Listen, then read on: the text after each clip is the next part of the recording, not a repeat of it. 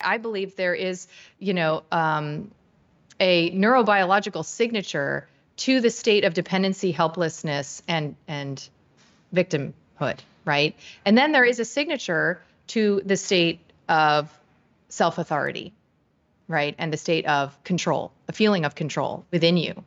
And that neurobiological state is consistent with regeneration in ways that we cannot architect, right? Like we don't know how to how to architect healthy soil. We just don't know how to do it. And we may never know, right? What we do know is that if we get out of the way, it just happens. And we, pro- let's say we provide the conditions, then it happens even faster. Welcome to Collective Insights. Today we have Doctor Kelly Brogan on the show. She's a holistic women's health psychiatrist. And you're in for a treat today. This is a really great episode. And let's jump right in.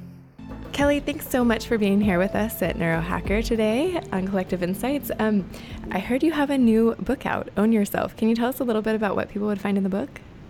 Sure. So it, um, when I finished it, I don't think I would have been able to appreciate how timely it seems to be at, at this moment. It's uh, released September seventeenth, and it's something of a sequel to my first book, A Mind of Your Own, but it's also meant to stand alone because I'm a big believer that, you know, books should be like little little um, maps, you know, and little sort of guidebooks that, that can instruct you in what they promised you. And this is really meant to be a companion to the process of of moving through health crisis um, and disidentifying as a patient. So how do you move beyond your orientation around your chronic illness, whether that's, um, I'll put it in air quotes, a mental illness or um, some sort of other identified uh, disease? How do you move beyond that? And is it possible? And what do the steps look like? And what are some of the pitfalls and um, challenges that you might encounter? And how to understand that these are a natural part of an incredibly um, powerful transformational um, journey. Yeah. That I've witnessed so many um, hundreds, if not thousands, move through. And so this is, you know, me coming back up from the trenches to, to tell you what I've learned. So in my clinical practice, I have to first admit that I've like totally had a professional crush on you forever. I think what you're up to is so amazing. And I've listened to your podcast with like Aviva Ram and a few of the other ones. And I'm just delighted to hear a psychiatrist saying that psychiatric medications are not the end all be all. And what I see showing up in my practice is in women who basically have been on psych meds for fifteen years. Like they went through a divorce uh, fifteen yeah. years ago and they never got off the Xanax, or yeah. they went, you know, they lost a child, God forbid, and they never got off the Lexapro. So what you're talking about here is a health crisis. How do you move through it? How you, how do you move beyond that where you don't identify with maybe a diagnosis of anxiety or depression? So it's such a good question, because when we experience the fear that a perceived loss of control over our body, mind, and emotional existence might present, right? That fear is pretty much the same, I would say, from person to person, whether you've just been diagnosed with terminal cancer or you've been labeled with, you know, major depression, or you just know that you know, you're you're bumping up against the limits of what you imagine you can handle. The fear has the same signature. And so it's that fear that understandably invites the, the magic pill solution, right? So who would not take the bait? Who would not say, yes, I need help. I want relief. And and so while in psychiatry, there is this understanding, and it's important to note that I um, was trained as a conventional psychiatrist, very, very, very much believed in the pill-based approach to treatment, to the extent that I specialized, I was one of the first three hundred in the world to specialize in prescribing to pregnant and breastfeeding women. That's how much I believe that this was a legitimate path, you know, to, to relieving suffering. So I understand what it is to perceive pretty much anything you're struggling with as a crisis, right? And, and psychiatrists would like to say, yes, so let's reserve um, medication-based treatment for the, you know, moderate to severe of those, um, you know, struggling with symptoms of, of you know, emotional imbalance, cognitive um, dysfunction, or behavioral symptoms. But that's not the reality. And that's why we find, you know, one in fifteen to twenty, depending on your estimates, people in America taking these medications. We have one in four women of reproductive age, which is, you know, why that specialty was burgeoning at around the time I entered into it. Um, it's because when you're confronted with this, we as a society don't know how to hold you through it. And it scares us, right? So your friends get scared, your parents get scared, your spouse gets scared, your kids get scared. And it's this, you know, reverberative labyrinth of our own unexamined fears of the depths of emotions like shame, rage, you know, deep sorrow, grief, sadness, um, and fear. You know, yeah. it, we we don't know what those are like. We don't have intimacy with them. And so we're all living with this kind of curated experience of who we imagine ourselves to be on the outside. And there comes a point in some of our lives, I note it to be typically between thirty-five and forty-five years of age, where the mask starts to slip. And either you double down, you know, and you put masking tape around it and, you know, extra rubber bands or whatever it is, and you enter deeper into the conventional treatment realm, um, or you take the invitation to forge a new path for yourself that may very well bring you where nearly every single person I've ever worked with says they arrive, which is that they finally feel like themselves. And I remember the first time I heard that, I was like, who wants to feel that? You know, like, don't we want to feel like something else, like prettier, stronger, richer, whatever? But it's it's in fact a beautiful truth I've come upon, that we really just want to feel comfortable in our own skin and feel that that essential signature of of who we are. It's a process of of self-discovery ultimately. So tell us more about the process and that path. What does the journey look like? It, it sounds like there's issues in the interpersonal relationships, and so do we have to change other people, or does all of that change come from within? Yeah. So, so I um I have a very big mouth. I'm I come from Irish Italian stock, and so once I was armed with science and allopathic, you know, medical knowledge, you know, I I went into the business of convincing everyone around me that I was always right, right? So this is what is part of what we call like the shadow of a, a given individual's um, collection of traits and defenses and adaptations. And I have very strong shadow material in that realm. So, you know, when I was in the conventional realm, I was convinced that that was right. And then I flipped over to the other side, convinced that that was right, and that I just needed to, con- you know, convince and persuade every single person on earth that medication was was the wrong way to do things.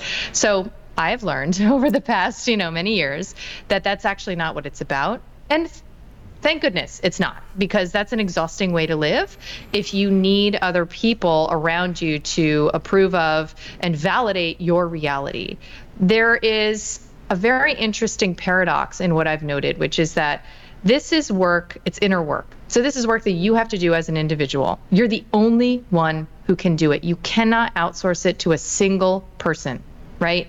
Not your spouse, not your doctor, not the government, you know, no one. And when you start the work, you will attract like-minded individuals. It happens every single time.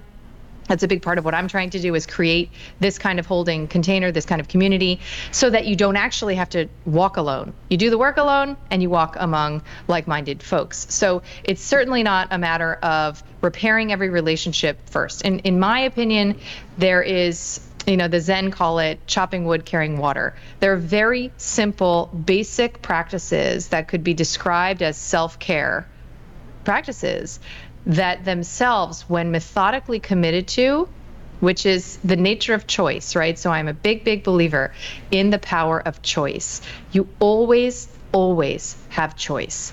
And and and that comes down to situations where you are uh, you seemingly objectively the victim. There's still a choice, and it may just be in how you're going to respond internally to what you're confronting, right? But that experience of choice is what you're exercising when you commit to this l- level of self-care, and you say to yourself every single day, I'm putting you first.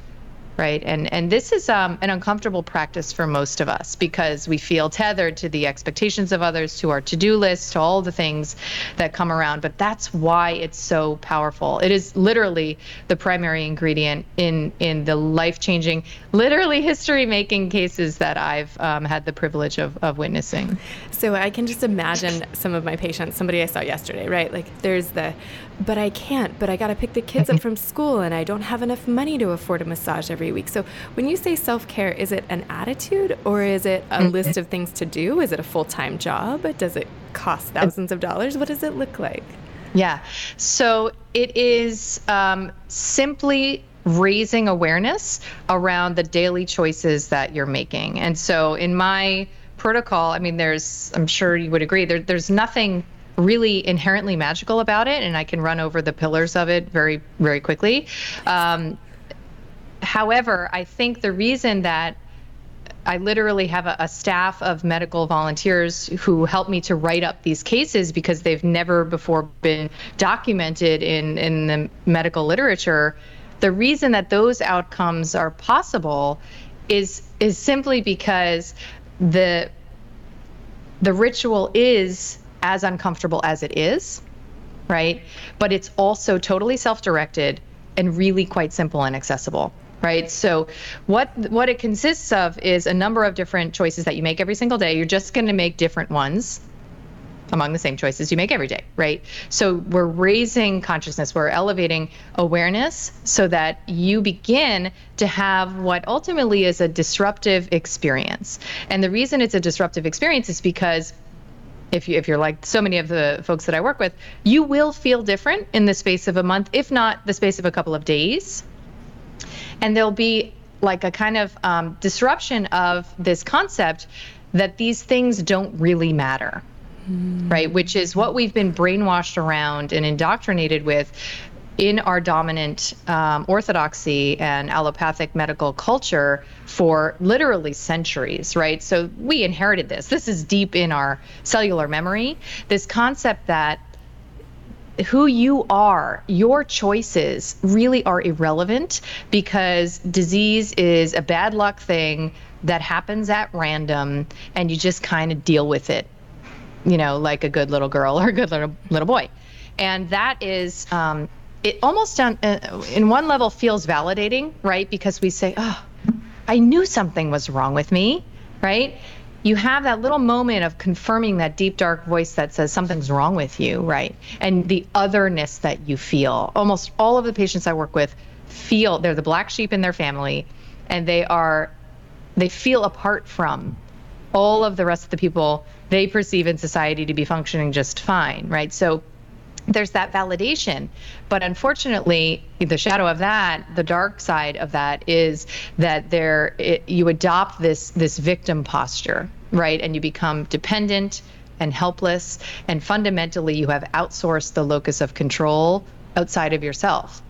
Now we are reclaiming that. We're we're relocating that within, and it's this simple experience that begins to give your body that message. So literally, I, I believe there is, you know, um, a neurobiological signature to the state of dependency, helplessness, and and victimhood, right? Okay. And then there is a signature to the state of self-authority, right? And the state of control, a feeling of control mm-hmm. within you. And that neurobiological state is consistent with regeneration in ways that we cannot architect, right? Like we don't know how to how to architect healthy soil. We just don't know how to do it, and we may never know, right? What we do know is that if we get out of the way, it just happens. And we pro- let's say we provide the conditions, then it happens even faster. Yeah, and it sounds like there's this reverence for the complexity and, and yes. the natural way yeah. of things, instead of trying to take control and manipulate and uh, to re- take that reductionistic point of view and change this neurotransmitter or that one. You're saying, okay, yeah. let's let's open to the entire process and what's of health and healing. This is fantastic. I, I absolutely love it. And one of the the tools that I use in my practice is um, neural retraining or limbic retraining. Mm-hmm. Are you familiar with that? And can you speak to how your book kind of fits into that model, or is there overlap? Yes, I love that. I um. I have come to appreciate that one hundred percent of the women that I've worked with, and certainly in my online community where I don't have direct clinical contact with anyone, this seems to be, you know, uh, a robust reality, that they are all, um, they all identify as having experienced trauma. Right. And so whether that trauma is, you know, uh, a sexual violation or physical abuse, an acute event, or whether it was a state of neglect, or it was something that wouldn't um, socioculturally be characterized as trauma. So, you know, maybe in fourth grade one time when their math teacher shamed them for, you know, handing in the test last or something like that. Right. That we have these experiences that have a certain um, imprint that continues to be reified over our life process, right? And and I think it's Vander Kolk who says that trauma is basically the reliving of the past in the present. And how do we unwind that, right? So yes. Does that mean that we're just destined to be broken, right, forever? Our system, without the intention to achieve that, certainly fosters that culture, right? Where this is just something that you you deal with and you manage the symptoms. Um, but I think you and I have, have a different kind of interest, which is in asking, you know, the question why, right? Like what it, what are your symptoms really about? What are they connected to? How deep do their roots go? Um, and then also beginning to rehabilitate from that point of origin. And so the autonomic nervous system and our understanding of the ways in which trauma adaptation really are wise, right? The, the, these yeah. adaptations, I don't believe the body makes mistakes. So if if that's the default assumption I make, then I have to inquire as to why these these symptoms are are present and how do we begin to send a different signal. So so I often say that this basic protocol is the portal, um, you know, for, for, for life change, simply because it allows for the conditions to send this, this really strong signal of safety, as I call it, right? Um, so I like to start there, because if you engage, you know, anti-inflammatory, nutrient-dense diet, um, you know, with a focus on on dietary antigens that have an evidence base for their impact on on the brain and the immunoinflammatory, you know, messaging that goes on between the brain and the gut. Um, if we engage stress response, right? Are these so the it, pillars? Are yes. we orienting? Okay, yes. Perfect. So first pillar, it sounds like, is nutrients. Yes, it's diet bas- it's a very basic ancestral diet um, that was refined and Uh, I would say anointed by my mentor, Doctor Nicholas Gonzalez, who, um, for those who don't know of him, uh, who worked for twenty-seven years in holistic health and had outcomes specifically in terminal metastatic cancers and degenerative illness that have never been matched. Wow. So, you know, hundreds of them, long-term outcomes, because that's the real key, right? Yeah. Um, is so much of, of conventional medicine has very short markers, right? Like the average clinical trial is like six to eight weeks, or in conventional cancer treatment, the, you know, very few people are looking thirty, you know, mm-hmm. thirty-five years out from, yeah. from treatment. It's a grand success if so, you're alive five years later, not exactly. if you're healthy thirty years later, right? And, and vital, right? Mm-hmm. Decades later.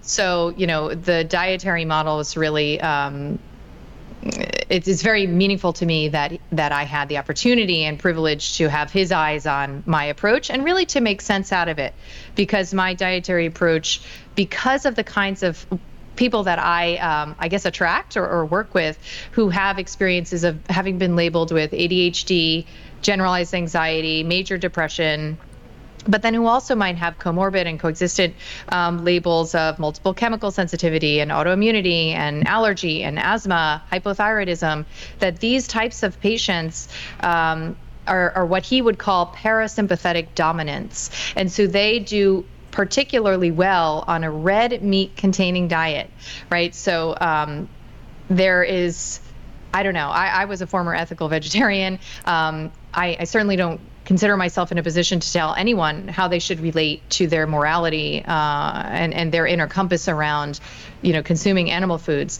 But I, I it did help me profoundly to understand the, the ancestral framework for how and why this would be a healing intervention, right? So how and why these individuals, if they um, were to persist in a, on a vegan diet, perhaps might continue to struggle with the symptoms that are presenting simply because those symptoms are evidence of autonomic imbalance in their case, right? So the, the dietary um, pillar is uh, an adaptation of that. It's a thirty-day, very, very, very strict, but also very delicious and permissive in terms of like culinary options. Um, you know, uh, approach to eating that also resolves things that are very common in parasympathetic dominance, like reactive hypoglycemia, or that roller coaster of blood sugar that can account for, literally can account for diagnoses of panic disorder or sleep disturbance or chronic fatigue.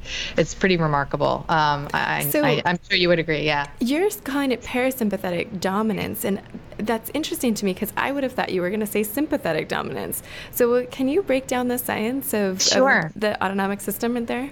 Sure. So in a nutshell, and again, this is his his model. And, you know, there are so many different approaches and, and you know, Ayurveda. So many of the people I work with were like, they ask me, well, how does this relate to Ayurveda and, and the doshas? And there are so many systems.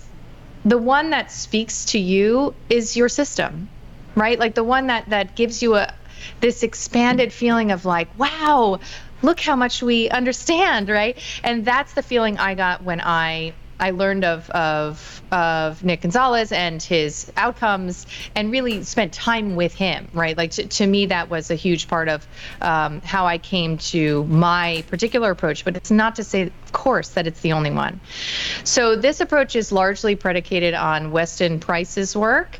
Um, which, you know, for those who haven't heard of him, was a dentist who toured the world um, in the early nineteen hundreds, inspired by the fact that he was observing the the change in the oral health of his patients um, that he ultimately related to a the industrialization of our food system. And so he he sought to identify the, the primary pillars that were consistent across many different types of diets, you know, from the Eskimos to the Polynesians to, you know, the Amazonians, right? Like, what do they have in common? Because they eat totally different things, right?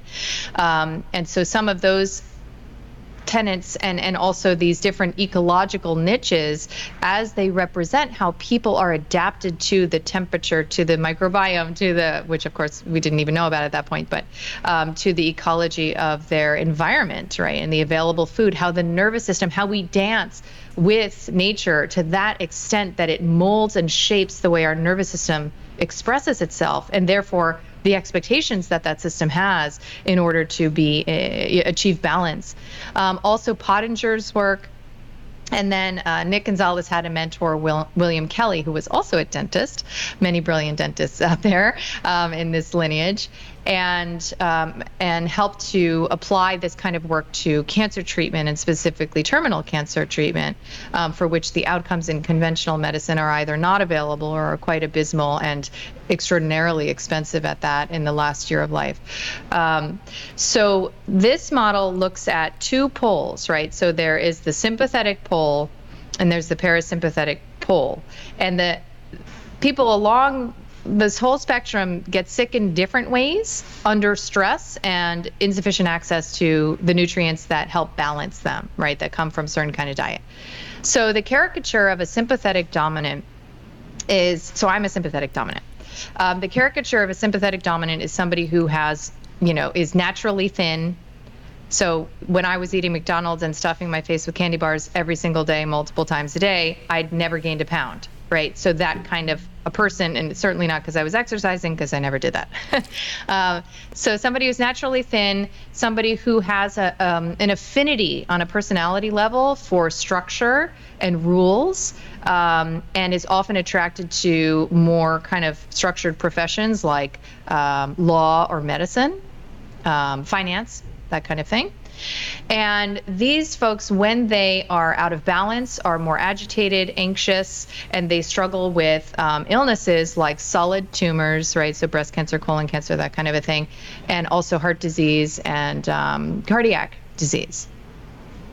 On the other side are the parasympathetic dominants. Those are people, he used to say, who could look at a piece of toast and gain five pounds, right? So they have that kind of metab- metabolic vulnerability. Um, these are largely people who are like not morning people. They wouldn't exercise if nobody forced them to do it. They kind of get going by like one in the afternoon um, and prefer to kind of burn the midnight oil. And they have the the stigmata of reactive hypoglycemia, so it's hard for them to go long periods of time without eating. They're kind of grazers. Um, and then when they are out of balance, um, they develop l- what are called liquid tumors, so lymphoma or leukemia, um, and then all of the, the diagnoses I mentioned earlier, right? So including the ones that, you know, people often present to me for clinically. Um, they're very easily captured by the psychiatric system. And of interest, these are um, like Picasso was one, right? Like, so according to Nick, so these are the, the bohemians, the artists, you know, the dreamers, the healers, the visionaries. Um, they're outside the box thinkers, they're creatives, and they often have a lot of trouble fitting their, you know, square peg into the round hole of our achievement-oriented, productivity-focused, capitalistic, uh, materialist society. And so what's been the The deepest and most profound pleasure um, in, in my career has been to witness these birds fly out of the cage, right? So so as the those that I work with um, reclaim their essential selves from their diagnoses, from their medications, and walk free, which is not a pain-free process, because you'd think, of course, who doesn't want to, you know, identify as as no longer being a patient? Everyone. Not true. You know, there is a habituation that it's like a Stockholm syndrome. There's something that happens to us when we are um, exposed over and over again to this messaging around our, our, you know, victimization that actually becomes familiar and safe. So it's well, no small thing to walk out of this cage. And do you ever discuss with your patients secondary gain? Um, this idea that there are some benefits of being sick, right? You get some time off, or you get more attention. So there, there are some things to like look in the mirror around as no you go question. Through this process. How do you approach that with someone? Through my own work with that concept, you know, so so my primary credential at this point in my life, you know, it may be my M D, it may be my training, um, but I'm not so sure. I think it's probably that I have myself been moving for the past ten years through an awakening process with many of the um, attendant archetypal elements that are often described as the dark night of the soul, right? So, so how do I know about secondary gain? Because I experience it myself. And whenever there's something I think that I want, whether it's money or a certain logistical thing or something related to my work or something related to my daughters or whatever it is, whenever there's something I think I want that I don't have, that's the victim signature, right? Like, no fair, why don't I have that? You know, it's just like the, the child self um, vocalization. Then I believe there's a reason that I want it the way it is, right? So if you if you live in a universe that assigns to each and every human being the God-creating capacity of materializing the reality that reflects your inner state, if you choose to believe in that, then inhabiting that requires that you see that in every single instance. It's a natural law. It never is violated, right? And so I, I do believe that, that if, if, if we don't have something, it's fundamentally because we don't want it. And that's okay, because it means we're getting something out of, you know, where where we're at. We're getting something out of, you know, money is an easy example, because you could say, oh, well, it's just distributed, you know, randomly, and that's unfair. But maybe also there's a point at which you can say, what am I getting out of struggling with finances, right? Or or what am I getting out of um, my label as a patient? And how does it kind of get me off the hook? Um, we all experience this. So it's like a normalization of these patterns that just happen to be showing up in the health arena in this particular instance. So is that one of your pillars? Let's go back to that. So nutrients yes. was number one. What's the next one? The next one is um, is related to what you were, you know, you were asking. It's like, how do we um, I- interact with and engage the stress response head on, right? Like, how do we retrain that? And so I start very basically with three minutes a day of a certain kind of meditation practice that derives from Kundalini yoga. And honestly, the only reason I start there is because I was a very reluctant meditator the, the the folks who have the most trouble committing to it are by definition the ones who need it the most. Mm-hmm. I was one of those for sure. And so I was very turned on by the fact that with Kundalini yoga meditation, I could feel a difference in a couple of minutes. Whereas with mindfulness-based meditation or other, um, you know, forms that are widely available and well-researched and I'm sure very effective for many people, it just seemed like a, a practice of self-shaming opportunity for me, you know, where I was like, wow, I really suck at this, uh, because I was thinking about like what I need to pick up from the supermarket the whole time. And so with uh, Kundalini practice, you can you can have an experience with a very basic meditation that speaks to your autonomic nervous system in a couple of minutes, but it has to be every single day. So that's what I emphasize. It's like pausing for three minutes every single day. Everybody has three minutes. You may not have five minutes, but you have three minutes guaranteed, right? So how do we work in that discipline? Um, and then the other practice is a bit of a grab bag. It's the, it's detox, right? So if we acknowledge that we're living um, in relation to our environment that is fundamentally out of alignment and sync with what our biology, you know, deserves to interact with, frankly. Um, and we've really been flung far off the path. And we're, I hope, in the process of being called back, right, of recognizing um, the error of our ways and, and beginning to raise our consciousness around our relationship to this living earth. Then how do we how do we deal with that, right? one hundred thousand unstudied chemicals, you know, pumped out of industry every day, and glyphosate in our rainwater, and five G towers everywhere. And how do how do we deal with that? Well, pesticides and yeah. You live in New York. So actually, I've relocated to Miami. You have? Oh, okay. This is news. Um, yeah. And it, or for reasons related to what we're talking about. Yeah. So tell me about your process there, because I think a lot of people do feel, I have to live in this city and I need to live where I'm at yeah. because of work or because of family. And, and so you've upped and moved across the country. Yeah.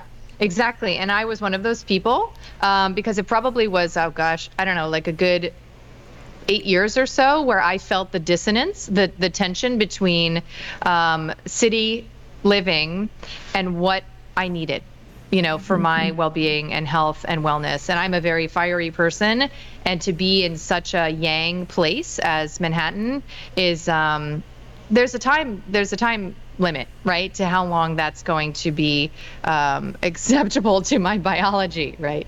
And so, so, part of what I found is that you don't have to focus on this this grand vision for how you're going to live in the perfect place and have the perfect life and do it all right, right? So we need to disabuse ourselves, those of us particularly who are vulnerable to this concept of like, oh, I need, I'm here to get an A plus on life, right?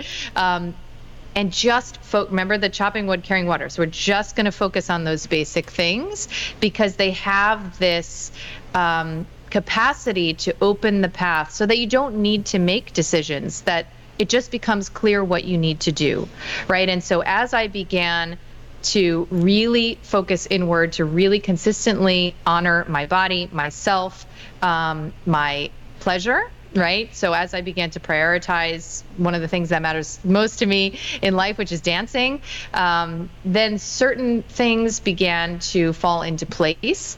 And it was really love that brought me down here, um, my relationship and my partner who's who's down here. But it ended up being the perfect reflection of my reprioritization of so many other aspects of my life, because now I live in nature. My feet, my bare feet are on the ground every single day. Um, and I have created a life that, you know, is, is a reflection of those priorities, but I didn't set out to do it.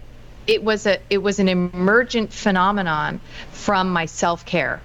Mm. So that's why we just begin with this, and all will be well, it, it, right? So, so, so when you're living from that place of a regenerative um, neurological posture, you perceive possibilities, you perceive invitations, you perceive synchronicities, if you will, and you can respond to them without acting from old programs, right? So what I often observe is like, you know, people who go through the awakening process, at a certain point, they look around and like their entire familiar structure is in rubble. Like, I had a patient come to me once and she's like in, in distress, distraught about the fact that she's like, I used to think I was a Democrat and, and a vegan, and then I had depression, and now I don't know what the hell is going on, right? Like everything comes under question. Yeah, your identity completely changes, right? You go exactly. from being a patient to being healthy, and that that's one of those foundational ones, but it sounds like yeah, there's other there's other pieces of that identity that starts to fall apart, and and you it, with this amazing opportunity to re-identify. Yes, exactly. So you get to build the new structure, which again sounds wonderful and amazing, but it comes with an uncomfortable responsibility. So that's a word, I love that word, right? Because it's responsibility, right? Because we think of it like almost like this, like blaming the victim or like salt in the wound, right? If I if I in, insinuate that patients have responsibility over their health, right? Like I like to say, the good news and the bad news is that you're in control.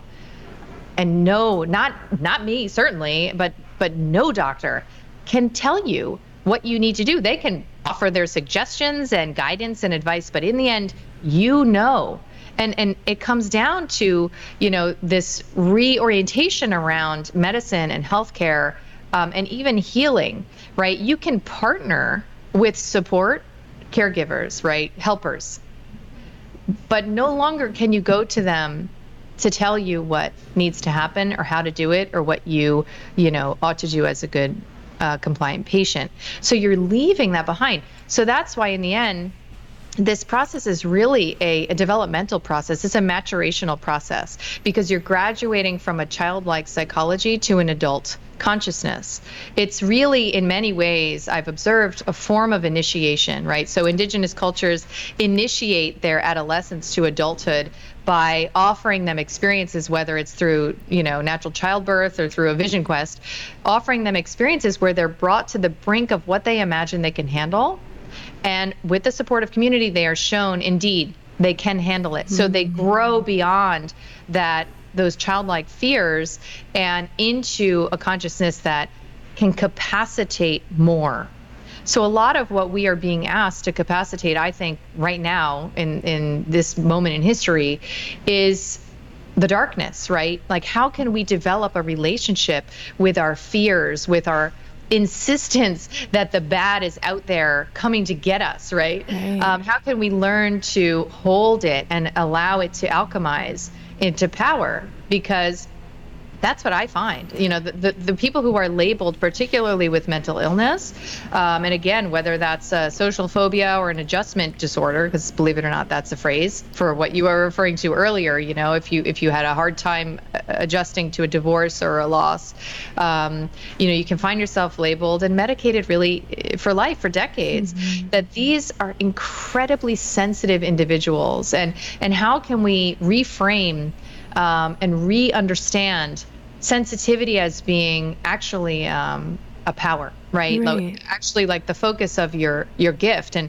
and that sounds like poetic and whatever, but I've literally observed this over and over and over again to be true.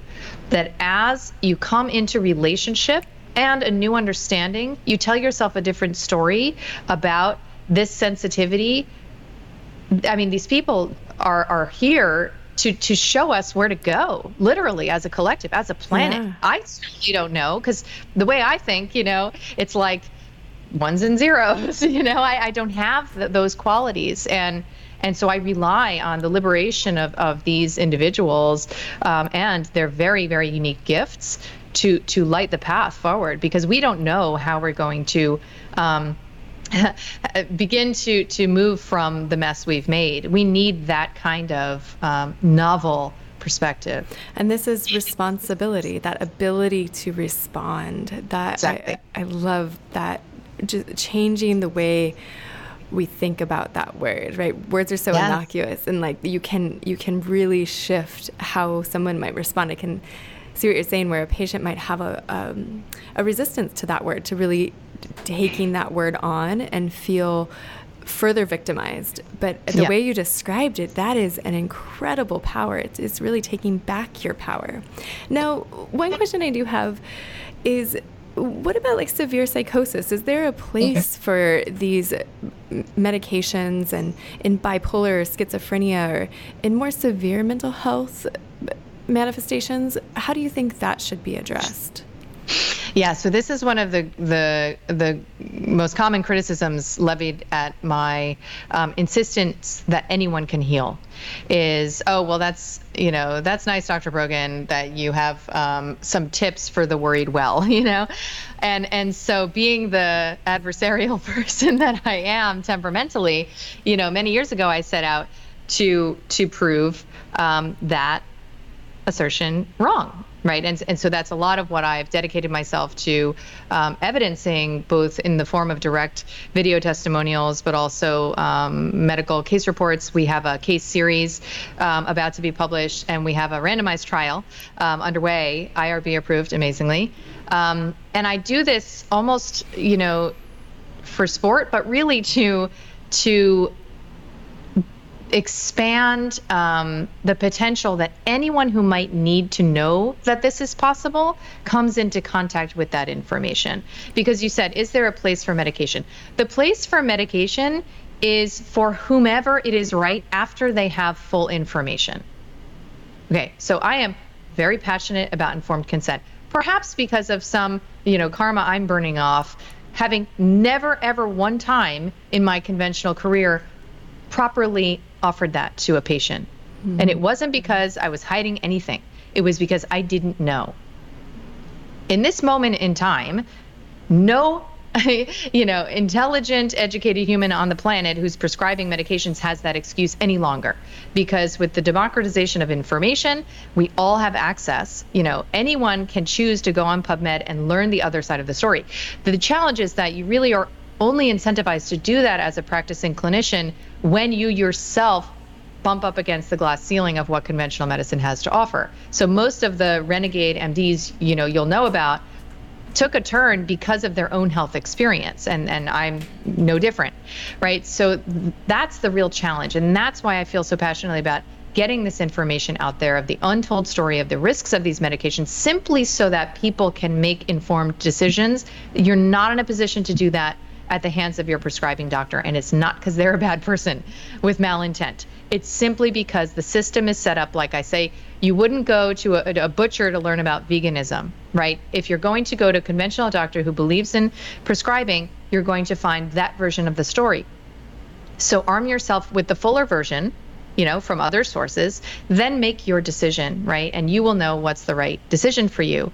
But what I have found is that the the data suggests, the science itself, because I came to this through the science. I didn't, you know, I, I certainly wasn't like some bohemian, natural-oriented hippie who was like out there trying to prove natural medicine was real. I came to it through the science, through my disillusionment, because I had never been told that I could put an autoimmune disease into remission. I did so through lifestyle change, and I said, hold on a minute. I never was taught this for one minute in, in medical school and residency and fellowship, right? So it was through that lens that I began to learn about the science that suggests that medication-based treatment of severe mental illness, of any mental illness. First of all, let's take a little sidebar to say that mental illness is in no way, uh, you know, a, a valid disease entity, right? So in, in psychiatry, it's very important to remember, we don't have tests, we don't have any objective measures. It is entirely subjective, like a, a Cosmo magazine quiz. That is what we are basing the sometimes multi-decade prescribing of multiple medications never before studied in combination on. Okay, so so what of those long-term outcomes? Well, I was very interested to learn of uh, what Robert Whitaker had to say in his book, Anatomy of an Epidemic. And he's a journalist, no skin in the game. And what he had to say was, hmm, we have ever more disability with ever more prescribing of psychiatric medications, all categories of psychiatric medications, right? What's up here, right?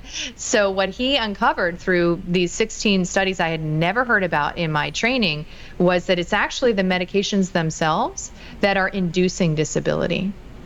That's a very hard pill to to swallow, pun intended, right? So, so what of that? So, so right, what you would expect is that if you're getting better diagnosis, quote unquote, better diagnosis, better treatment, people are getting more prescriptions, more medical care, you would have a reduction in the disability. And exactly. what he found was exactly the opposite. Exactly the opposite. So the very interventions that we are applying to resolve presenting symptoms are themselves inducing chronic and recidivistic versions of that presenting illness. And, you know, don't take it from me. Um, you know, he, he's cataloged the science, and I, I never, ever prescribed again after I finished that book. And so I have seen, you know, what, what, what does the natural history of, uh, you know, uh, uh, depression crisis look like, right? And so he harkens back to some of the older literature, you know, from the forties, fifties, sixties, and seventies that looked at the natural history before pharmaceutical medicine was the dominant, um, accepted intervention. And found, you know, that we have we've created a monster here. So, you know, I have seen that, you know, one of the cases that came out of my um, protocol was a, a young man who had what would be considered um, chronic treatment-resistant schizophrenia and other Tourette's and other diagnoses, comorbid diagnoses. He was um, polymedicated, so multiple medications, and he was so um, disabled that his mother was considering uh, honoring his wishes uh, for death and considering bringing him to Switzerland for euthanasia. Oh my God. Literally. And this mother, I mean, this woman, I could, tears come to my eyes just thinking about her, like her dedication to her son and her love for him. And to be brought to that place where you feel that hopeless, um, that it's the most merciful thing, you know, that you could do is help your son to die, okay?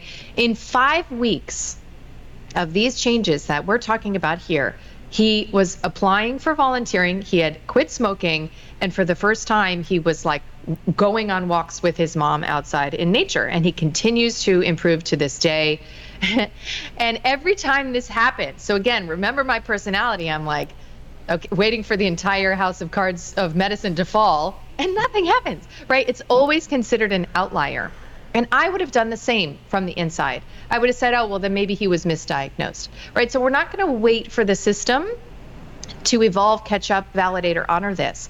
It's like Bucky Fuller says, you create something new that renders the system obsolete. That's what we're doing here.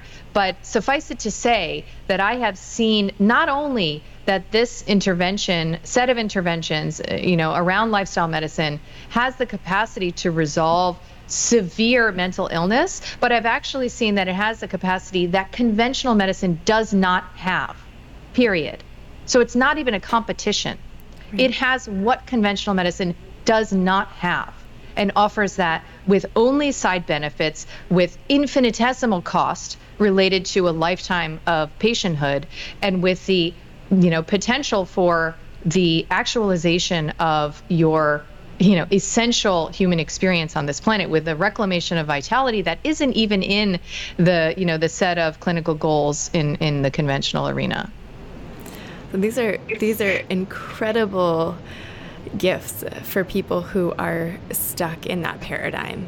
Like, just to know, for everyone who is experiencing mental health or has been diagnosed with a depression, anxiety, mental health disorder, for them to know that there is a possibility of not only dealing with the disease, managing the disease, but there is the potential to completely get rid of it and achieve health and give your gifts to the world.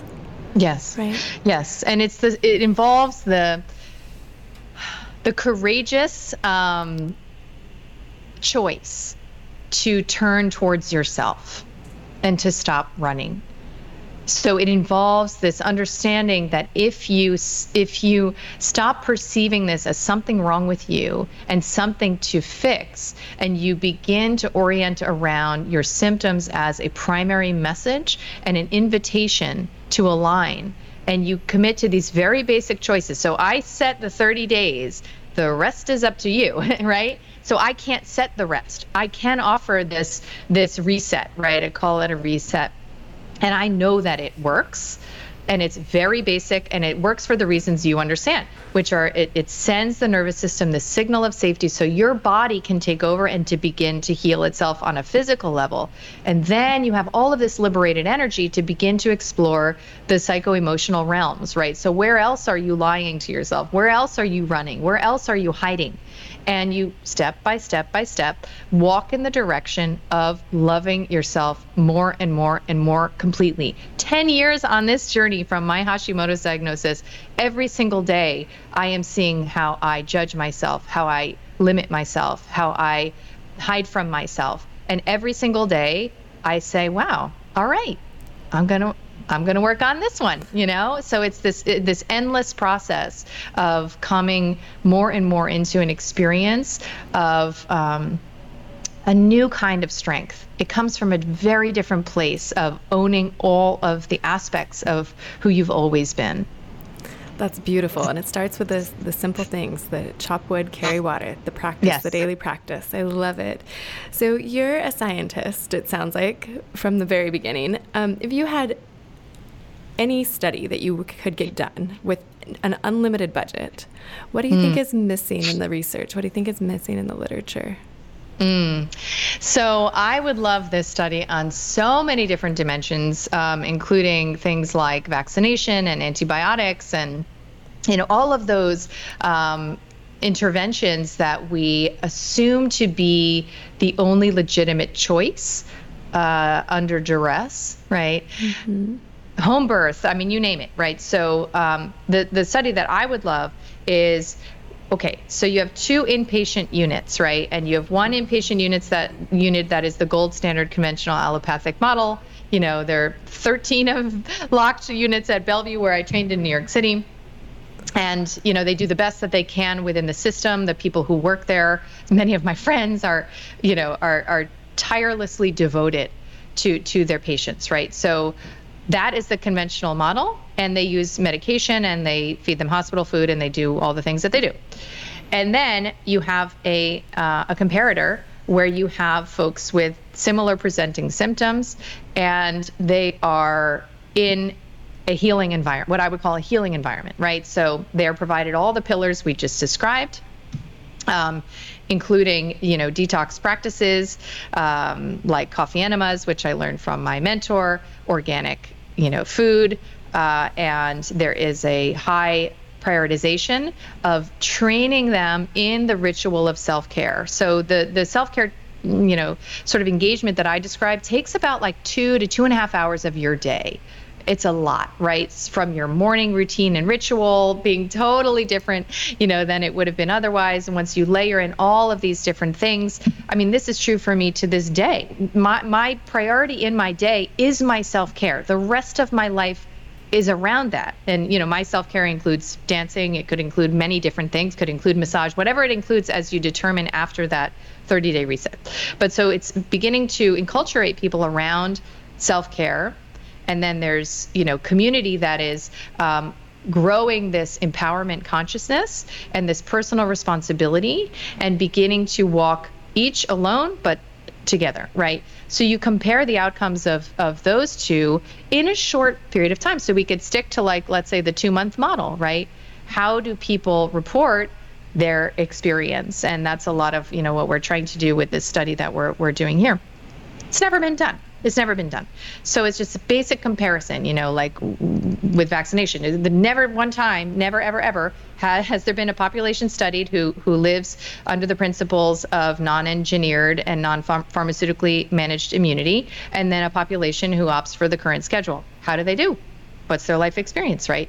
So these kinds, kinds of basic naturalistic um, observational studies are actually very powerful and, and important, I think. Yeah, without a doubt, without a doubt.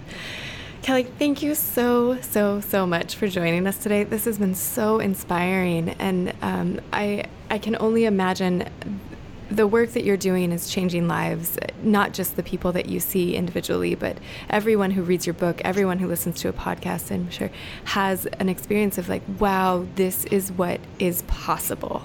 And so thank you for the work that you are doing day in and day out to show people what's possible. I really appreciate you taking the time to share it with us. Thank you. It's really an honor to speak to such a like mind. So thank you for having me. And if people want to learn more about what you have on offer, not just about your books, um, but a web address, is there a phone number to call? How can they get in touch with you? Sure. So we're over at kelly brogan m d dot com, and Own Yourself um, is on pre-order and out, and I'm hoping um, to really gather some grassroots energy around it so that it can continue um, to have the impact that A Mind of Your Own did, and kind of extend that for people so that they have the tools, you know. And then we've done everything we can to provide all of those tools at different levels. So free information on um, on the site, and then, you know, a low-cost membership, and then, of, of course, my clinical intervention as Vital Mind Reset is a is a deeper commitment. Um, so it's all it's all there. And is that the thirty-day program, Vital Mind Reset? Okay, yeah, great. That's exactly what I do with my patients, and that's at scale. What we've seen actually seems to work better um, than the one-on-one work that I do. And at first I was like, ooh, ouch, that, that's rough. You know, like the more involved I am, the worse the outcome or something, or the slower the outcome. Um, but it's been, yeah, it's been really, it has a life of its own. I mean, it almost right, has right. to do with me at this and point. And it proves the point, right? Like what you've said, that it's not about the doctor. It's really oh, about the personal important. work, right? That's And yeah. the community, and the community, you know, to be in, you, we deserve to heal in in a collective um, yeah. and not have to fight, right? Like I always tell people, if you're if you're fighting with your clinician, oh, please gosh. leave, right? Yeah. Like, oh my goodness, you'll never get to that place where your nervous system can exhale, right. and that's that's the whole that's the holy grail. There's no therapeutic alliance there. So I just have one more thought before we leave this. Um, Just thinking back to the mother you were describing, whose son, mm. she was considering helping him die because of the degree of helplessness yeah. and severity. Imagine that mother walking into your study. I think intuitively, no matter what, who the mom was that you asked, where would she put her son? Right? Like nobody would want to, everyone would right. want to be in your group, right? No one because, would want to right. go to those locked rooms at Bellevue. No one... I would go farther and say, no one wants to take medication. Right. Period. It's like not even a Tylenol. No one wants to really. We want to feel okay. Yeah. We simply want to feel safe and okay and worthy um, and comfortable in our own skin. It's just that we don't know that there might be another way to do that. And I also believe that we're at this awkward place in our evolution as a collective where we still kind of want evidence, right? Like mm-hmm. it's not intuitive to believe the way it might have been for indigenous cultures that you could transform illness. So obviously that's, I mean, I'm in your corner, right? Like if, yeah. if this if this feels like a yes, let me show you the science around it, because that's what convinced me. And I know there are many people who who want to see that evidence, who want to see that this is um, a science-based approach. And, you know, I know, you know, it is. Mm-hmm. This isn't, you know, yeah. we're not in the realm of like, you know, shamanism necessarily, right? Like this is still, I am a bridge from that uh, conventional approach, and uh, with deep compassion for the fact that people only engage that because they imagine it's the only choice. Although with some of what you've said, I, I am curious what you think about shamanism and plant medicines and the role of psychedelics in this world. It's in the, it's in the book. Yeah, I have a whole chapter on it. Um, and again, you know, we don't have to, at this is such a fascinating time because we don't even have to get into the realm of like anecdote and personal experience, and the the science speaks for itself mm-hmm. pretty incredibly at this yeah. moment in time. And so I've I've collected a compendium of the the science around particularly psilocybin, ayahuasca, and L S D, and um, it's it's pretty extraordinary. I am still a believer in kind of an order of operations, um, and so I I'm pretty rigid ab- around this thirty days being the starting point. Yeah. Uh, because you could end up on all sorts of spiritual journeys with fifteen different healers and taking eight hundred supplements a day before you have a, a deep understanding of, of what it is to visit with your baseline, right? So so let's kind of like start there and reserve mm-hmm. the heroic measures for when they call to you. Yeah. I love that. And there's a degree of safety, I think, in, in, in that that's should be acknowledged. Um, Kelly, again, I feel like I could ask you questions and talk to you all day long. This is so much fun. And really, really and sincerely so inspiring. So thank you again for taking the time and sharing your message. I know it's going to be so valuable to our listeners. All right. Take care and good luck with the book. I'll be curious to hear how this community develops. Thank you. Right. Thank you so much. Bye. Thank you for being with us for this conversation with Doctor Kelly Brogan. If you have questions about this content, please leave them on our site at neurohacker.com slash podcast, and we'll work to get those answered by Kelly on a future episode. If you like this episode, then please leave us a five-star review on iTunes and share it with all of your friends who are interested in upping their mental capacity. And make sure to subscribe to Collective Insights wherever you listen to podcasts so you don't miss an episode. See you next time.